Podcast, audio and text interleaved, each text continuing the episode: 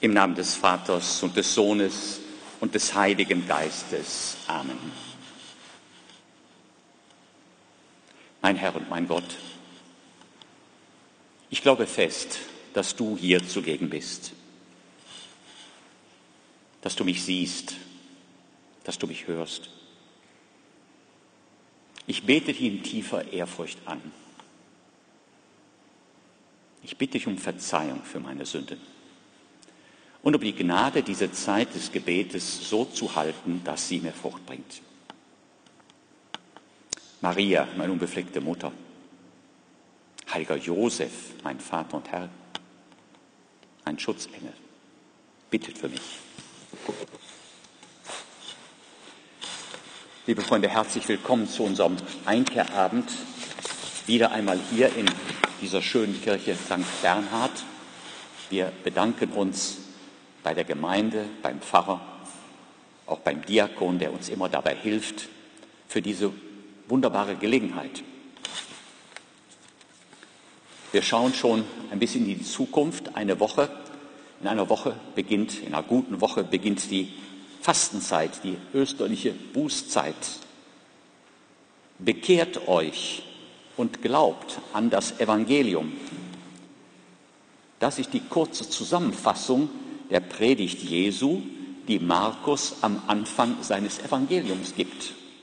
Jesus sagte, bekehrt euch, glaubt an das Evangelium. Und ich denke, das ist auch ein wunderbares Programm im Hinblick auf die bevorstehende Fastenzeit. Bekehrt euch. Wir kennen diesen Ausdruck, bekehrt euch aus dem normalen Umfeld, vor allem von unserem Navi. Wenn wir mal in eine Gegend fahren, die wir nicht gut kennen, irgendwann sagt die Stimme aus dem Navi, ein Mann oder vielleicht eine junge Frau, die sagt uns bei nächster Gelegenheit bitte wenden. Das heißt so viel wie, es hat jetzt keinen Zweck mehr, hier nochmal nach rechts und da nochmal nach links und ein Sträßchen und anderes Sträßchen und dann kommen wir irgendwie schon aus, sondern es heißt eigentlich, die einzige Möglichkeit jetzt ist, bei nächster Gelegenheit wenden, drehen und sozusagen neu anfangen. Ähm, das klingt ja alles ganz einfach, ne? aber ich glaube, jeder weiß aus eigener Erfahrung, auch beim Autofahren, wie uns das ärgert, wenn es heißt, ja, also bei nächster Gelegenheit einfach wenden. Du kannst gar nichts anderes machen, als neu von vorne anfangen. Du hast dich total verfranst und du kannst einfach nur noch mal neu dich auf das Ziel ausrichten. Das erklärt vielleicht auch ein bisschen, warum diese Aufforderung, bekehrt euch, glaubt an das Evangelium, so einfach sie zunächst einmal klingt aus unserer Erfahrung. Es ist ja nicht das, die erste Fastenzeit, die wir mitmachen. Wir wissen das aus so vielen anderen Jahren schon. Äh, das, was die Fastenzeit oder diese Aufgabe der Bekehrung so schwierig macht. Nicht die Fastenzeit als solche, irgendwelche Vorsätze, ist nicht so schwierig, aber tatsächlich diese Bekehrung, worum es hier geht. Das, was Jesus anscheinend für das Wichtigste hält. Bekehrt euch und glaubt an das Evangelium. Ja, ähm, wir wissen eben aus Erfahrung, ja, dass es uns schwerfällt zuzugeben, ich bin jetzt schon eine ganze Zeit, paar Wochen, paar Monate, ganzes Jahr oder länger, einfach in die ganz falsche Richtung gelaufen. Ja, das ärgert uns ja auch, wenn wir unterwegs sind irgendwo und müssen feststellen, ich habe mich total vertan. Nicht bloß, dass ich irgendwo in einer anderen Straße auskomme, ich habe mich einfach total vertan. Und wie schwer fällt es uns, dass wir merken, oder vielleicht, dass jemand uns sagt, vielleicht sagt uns jemand das in der geistlichen Leitung, und dann fällt uns das schwer zuzugeben, dass wir einfach von, neu von vorne anfangen müssen. Aber ich habe so im Ohr, wie der heilige Josef Maria uns das so oft gesagt hat, dass das Wichtigste im geistlichen Leben, das Wichtige auf dem Weg der Heiligkeit ist, neu anfangen. Ja, wir wissen aus Erfahrung, bekehrt euch, glaubt an das Evangelium. Wir wissen aus Erfahrung, dass es dazu eine ganz besondere Gnade braucht dass es dazu, und dafür ist jetzt die Fastenzeit gut, die bevorstehende Fastenzeit gut, dass es dazu viel Gebet braucht, dass es dazu viele kleine Opfer braucht, Fasten, dieser Aspekt des Fastens, Und dass auch dazu auch hilfreich sind viele kleine Werke der Barmherzigkeit. Die Almosen, das steht so stellvertretend für diese vielen kleinen Werke der Barmherzigkeit, die uns also helfen, immer von uns wegzukommen und die Augen aufzumachen für den Nächsten aus Liebe zu Gott. Bekehrt euch, glaubt an das Evangelium. Warum ist diese Bekehrung so schwierig? Wo liegt die Schwierigkeit? Ich denke, die Schwierigkeit liegt zu glauben, daran zu glauben, dass Gott barmherzig ist, dass er wirklich ein barmherziger Vater ist. Uns davon zu überzeugen, dass wir nicht aufgrund unserer guten Werke in den Himmel kommen, dass wir nicht aufgrund unserer guten Werke, all das Gute, was wir tun, vor Gott gerecht werden, sondern dank seiner Barmherzigkeit, dank seines Erbarmens, dass wir als erwachsene Menschen, als gestandene Männer auf die Barmherzigkeit angewiesen sind. Das war, wie wir aus dem Evangelium wissen, das war zur Zeit Jesu vor allem das Problem der Pharisäer und Schriftgelehrten. Die Frommen, sozusagen die Musterschüler des Mose, die von sich selbst und von den anderen Menschen auch bewundert wurden, weil sie so tolle Musterschüler waren. Aber sie konnten eben mit dieser frohen Botschaft, die Jesus ihnen verkündete, bekehrt euch, glaubt an das Evangelium, glaubt an diese frohe Botschaft von der Barmherzigkeit Gottes, damit konnten sie anscheinend nichts anfangen. Eben weil sie meinten, sie sind nicht da, um Barmherzigkeit zu haben, Almosen zu empfangen, sie sind da, um Gerechtigkeit zu haben, den gerechten Lohn für ihre guten Werke. Darauf warten sie. Und deswegen warten sie die ganze Zeit vergebens. Sie waren, könnte man sagen, heute würde man sagen, sie waren im falschen Film. Sie waren nicht in der Wirklichkeit.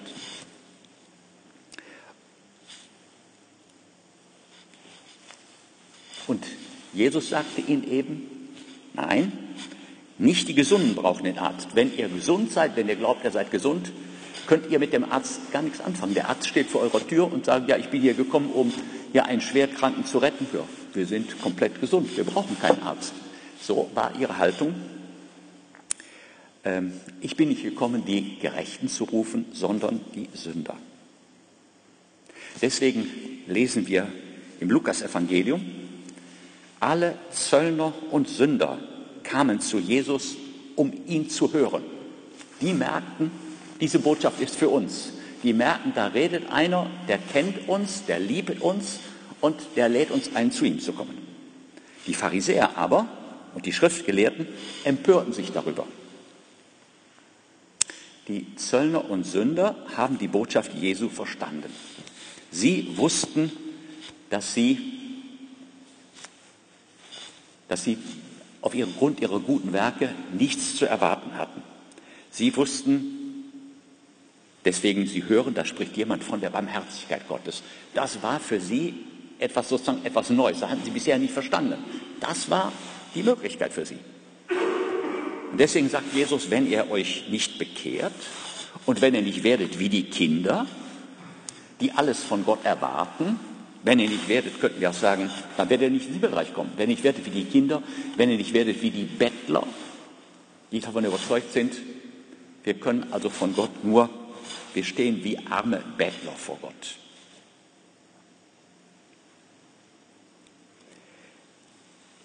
Bekehrt euch und glaubt an das Evangelium. Ja, wir wissen aus Erfahrung, dass uns das schwerfällt, dass das vielleicht der schwierigste Punkt der bevorstehenden Fastenzeit ist. Und deswegen tut es uns gut, einen Ratschlag von Papst Franziskus anzunehmen. Er schreibt am Ende seines Schreibens über den heiligen Josef, was er im Dezember veröffentlicht hat. Am Ende seines Schreibens sagt er, auf die Fürsprache des heiligen Josef wollen wir die Gnade aller Gnaden erflehen, die Bekehrung, unsere Bekehrung. Also wenn wir jetzt auf diese Zeit schauen, Fest des heiligen Josef, mitten in der Fastenzeit am 19. März, also noch gut einen Monat, fünf Wochen etwa, Ähm, wir wollen diesen Ratschlag von Papst Franziskus aufgreifen. Wir wollen vom heiligen Josef auf die Fürsprache des heiligen Josef von Gott die Gnade aller Gnaden erflehen. Unsere Bekehrung, deine und meine Bekehrung. Das wäre, würde ich sagen, ein erster guter Vorsatz für diese bevorstehende Fastenzeit. Und deswegen kann uns dieses Schreiben von Papst Christus nicht nur in diesem konkreten Rat, sondern es kann uns noch so weiterhelfen, denn er hilft uns, ähm, uns mit dem heiligen Josef befassen. Und vielleicht ganz besonders für heute Abend wollte ich euch vorschlagen, einen Blick zu tun in das zweite Kapitel dieses Schreibens, das nämlich die Überschrift trägt, deswegen hat mich das sofort für unsere heutige Betrachtung interessiert, Vater im Erbarmen. Für diejenigen, die unter uns die Spanisch können, im Spanischen klingt da etwas mit, was vielleicht im Deutschen nicht so gut rauskommt. Padre en la ternura. Ja, das ist Erbarmen, aber das ist vor allem zärtliche, zärtliche Liebe ist damit angedeutet. Ja? Papst Franziskus ist ein großer Liebhaber dieses Wortes Zärtlichkeit. Vater. Äh, Franziskus bezieht das, diesen Ausdruck, auf den heiligen Josef. Ein Vater im Erbarmen. Was hier vom heiligen Josef ausgesagt wird, das wird irgendwie durchsichtig, und ich glaube, das ist die Absicht von Papst Franziskus, auf unseren himmlischen Vater, der ja eigentlich die Quelle allen Erbarmens ist. Papst Franziskus schreibt da in diesem Abschnitt, Josef erlebte mit, wie Jesus heranwuchs und Tag für Tag an Weisheit zunahm und bei Gott und den Menschen Gefallen fand. Also Papst Franziskus lädt uns ein, einen Abschnitt aus dem Leben Jesu zu betrachten, seine Kindheit. Das ist ein Zitat vom Evangelisten Lukas. Jesus wuchs heran von, und nahm zu Tag für Tag an Weisheit und an Gefallen bei Gott und den Menschen. Und er fährt fort, wie der Herr mit Israel tat, so brachte Josef Jesus das Gehen bei er nahm ihn auf seine Arme. Er war für ihn wie ein Vater, der sein Kind an die Wange hebt, sich ihm zuneigt und ihm zu essen gibt. Vater im Erbarmen, Vater in la Ternura, ein zärtlicher, ein liebevoller, zärtlicher Vater. So führt uns hier mit diesen Worten Papst Franziskus den Heiligen Josef vor Augen. Ja? Er tut es mit einem Zitat aus dem Lukas-Evangelium. Jesus wuchs auf und in dieser Zeit war für ihn der heilige Josef so wie der himmlische Vater im Alten Testament sich um sein Volk Israel gekümmert hat, um seinen Sohn, den er aus Ägypten herausgerufen hat und dem er eben das Gehen beigebracht hat, dem er an die Wange gelegt hat. So, auch da, ja, die Schrift redet von Gott ganz zärtlich, wie ein, zärtlich wie ein Vater, wie eine Mutter. Und Papst Franziskus legt uns nahe, dass die Art und Weise, wie der heilige Josef mit dem Jesuskind umging, irgendwie durchscheinend wird, transparent wird für die Barmherzigkeit Gottes. Josefs liebevolle Fürsorge, zärtliche Fürsorge für den heranwachsenden Jesus. Jesus erlebte, wie jedes andere Kind auch, die zärtliche Liebe und Barmherzigkeit Gottes zuerst an seinen Eltern. Jesus, der menschgewordene Sohn Gottes, klar, als ewiger Sohn Gottes wusste er, dass die Quelle dieser Barmherzigkeit sein himmlischer Vater ist, der mit ihm wesensgleiche Vater. Aber als Menschenkind hat er diese Erfahrung gemacht, zuerst an seiner Mutter Maria und am heiligen Josef. An dieser zärtlichen Liebe seiner Eltern zu ihm hat er gespürt, könnte man sagen, hat er als Menschenkind gespürt, was es bedeutet, in einer Familie angenommen, geliebt zu sein. Jesus erlebte an Josef Gottes Barmherzigkeit. Eine wunderschöne Betrachtung. Ne? Jesus erlebte an Josef Gottes Barmherzigkeit. Wie ein Vater sich seiner Kinder erbarmt, so erbarmt sich der Herr über alle, die ihn fürchten. Später in seinem öffentlichen Leben wird Jesus immer wieder von Gott als seinem Abba reden. Und er wird ihn als seinen Abba, seinen lieben Papa anrufen. Er wird immer wieder von diesem gütigen, barmherzigen, fürsorglichen Vater sprechen. Und wenn wir uns jetzt fragen, ja, was ist die Quelle dieses seines Erzählens, dieses seines Wissen von diesem barmherzigen Vater? Ja, natürlich als ewiger Sohn Gottes könnten wir sagen, er ist eines Wesens mit dem Vater. Also er erzählt das, was er von Ewigkeit her von seinem himmlischen Vater weiß. Aber als Menschenkind, als Sohn Gottes, der Mensch geworden ist, wir versuchen in dieses große Geheimnis irgendwie dem etwas näher zu kommen, ja? Erzählt er von dieser konkreten Erfahrung der Liebe seines irdischen Vaters, des heiligen Josef und natürlich auch der Mutter Gottes. Also das, was er in seiner Familie erfahren hat. Das wird für ihn, wie würde ich mal sagen, für jedes Kind, was in der Familie aufwächst, transparent für das Handeln Gottes. Josef hat Jesus gehen gelehrt, wie ein Vater es mit seinen Kindern tut. Er hat ihn sprechen gelehrt. Er hat ihn beten gelehrt.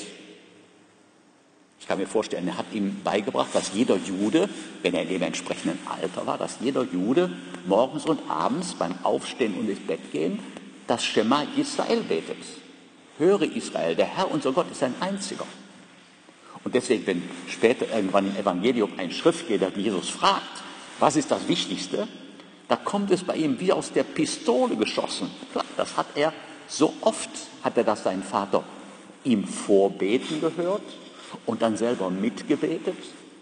Das gehört zu seinem Leben. Also hier spüren wir alles das, was Jesus als Heranwachsender, als Kind von seinem Vater gelernt hat. Nicht nur sein Handwerk, das wird auch ein ganz bestimmter Aspekt gewesen sein. Josef war ein gerechter Mann. Er war um Heiligkeit bemüht. Und das merkte man ihm natürlich an, an seiner ganzen Art und Weise zu sein, zu handeln, in der Familie, im Beruf. Das färbte ab. Und das färbte eben ab und schien, scheint durch vor allem an erster Stelle, Jesus spürte das, weil er ganz Tag und Nacht in der Nähe seines Vaters war.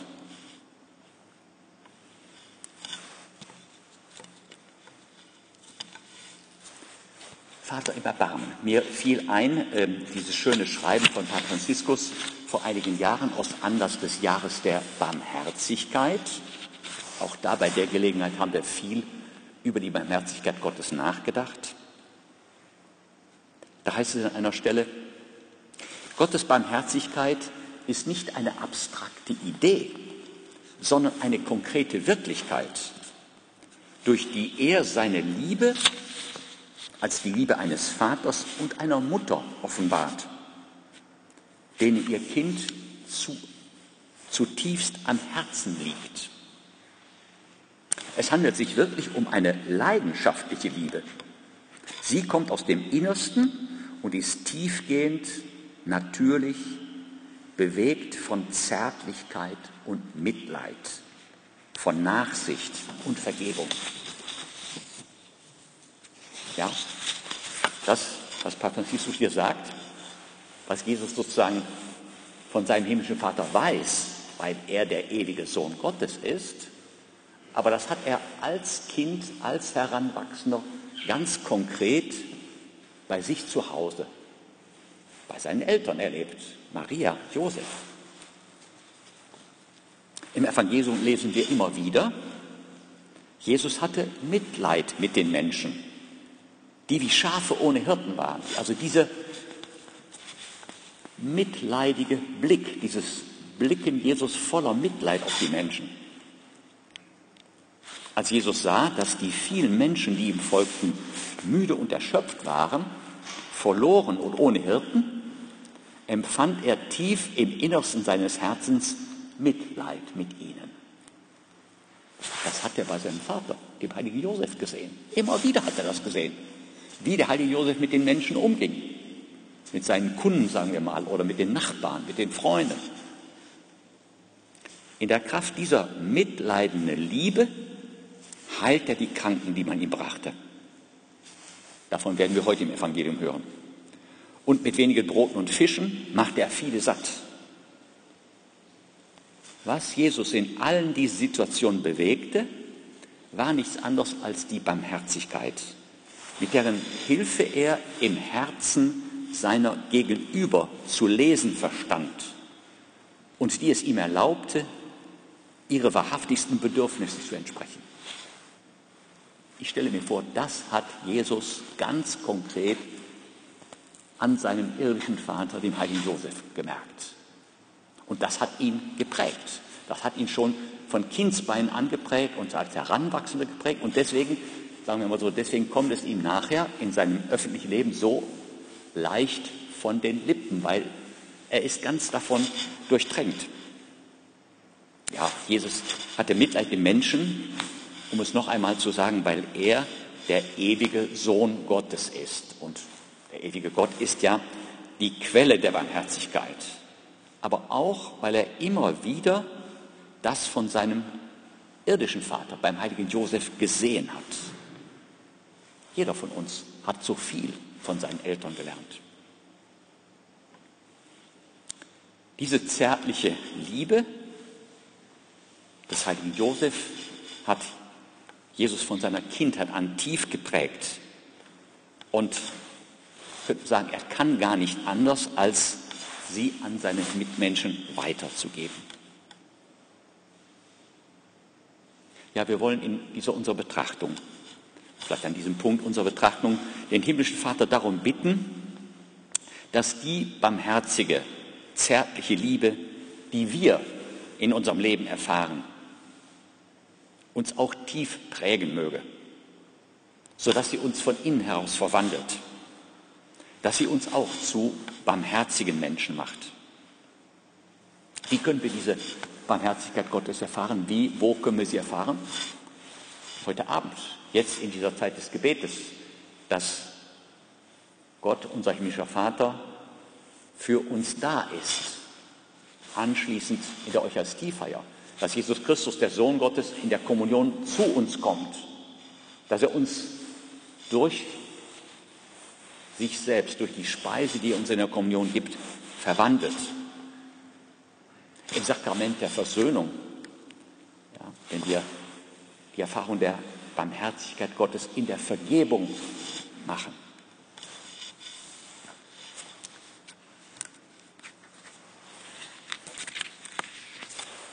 zitiere noch einmal aus Papst Franziskus seinem Schreiben über den heiligen Josef.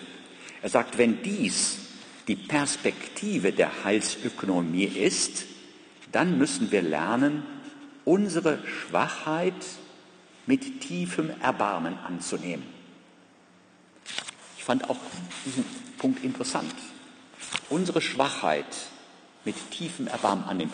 War das nicht das, was die Pharisäer, was die Pharisäer und Schriftgelehrten nicht konnten anscheinend, nicht schafften und was die Zöllner und Sünder, die haben das begriffen. Angesichts dessen, was Jesu ihnen sagte, haben sie gespürt, da spricht jemand zu uns, der ist barmherzig mit uns. Dem können wir uns ganz anvertrauen. Auf den können wir vertrauen. Und wir müssen lernen, unsere Schwachheit mit tiefem Erbarmen anzunehmen. Unsere Schwachheit, unsere Sünden, unsere Fehler, uns immer wieder unser Versagen und natürlich als Folge davon auch das der anderen, mit denen wir zu tun haben. Der Böse, so heißt es da auch, der Böse, der Teufel, lässt uns verächtlich auf unsere Schwachheit blicken. Unsere und auch die der anderen. Als Folge davon. Der ausgestreckte Zeigefinger und die Verurteilungen, die wir anderen gegenüber an den Tag legen, sind oft Zeichen einer Unfähigkeit, unsere eigene Schwäche, unsere eigene Zerbrechlichkeit innerlich anzunehmen. Vielleicht könnte das ein wichtiger Punkt sein für unsere Fastenzeit. Ein wichtiger Punkt, eben um bekehrt euch. Ein wichtiger Punkt, um zu verstehen, dass wir die Barmherzigkeit Gottes brauchen.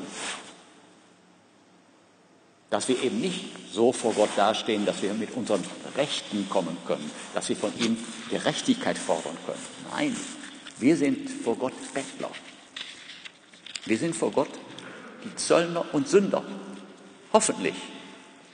Die eben damals das Erbarmen erfahren haben.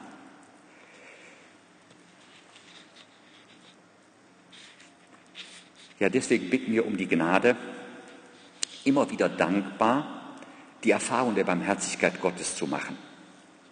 Wir könnten sagen, das ist auch das Positive an unseren Fehlern, an unseren Nachlässigkeiten, ja sogar an unseren Sünden. Deswegen können wir auch, wie Pastor Franziskus mal anderswo gesagt hat, gerade in unseren Sünden Christus begegnen. Wenn diese Sünden uns dazu führen, um Vergebung zu bitten. Und so können wir selbst auch noch den anderen gegenüber barmherziger werden. So wie Jesus einmal einem Geheilten gesagt hat. Geh nach Hause und erzähle den Deinen, wie dein himmlischer Vater dir Erbarmen erwiesen hat. Das wäre dann so für uns die, die Frucht dieser Fastenzeit, ne? dass wir diese Erbarmen Gottes in unserem eigenen Leben verspüren.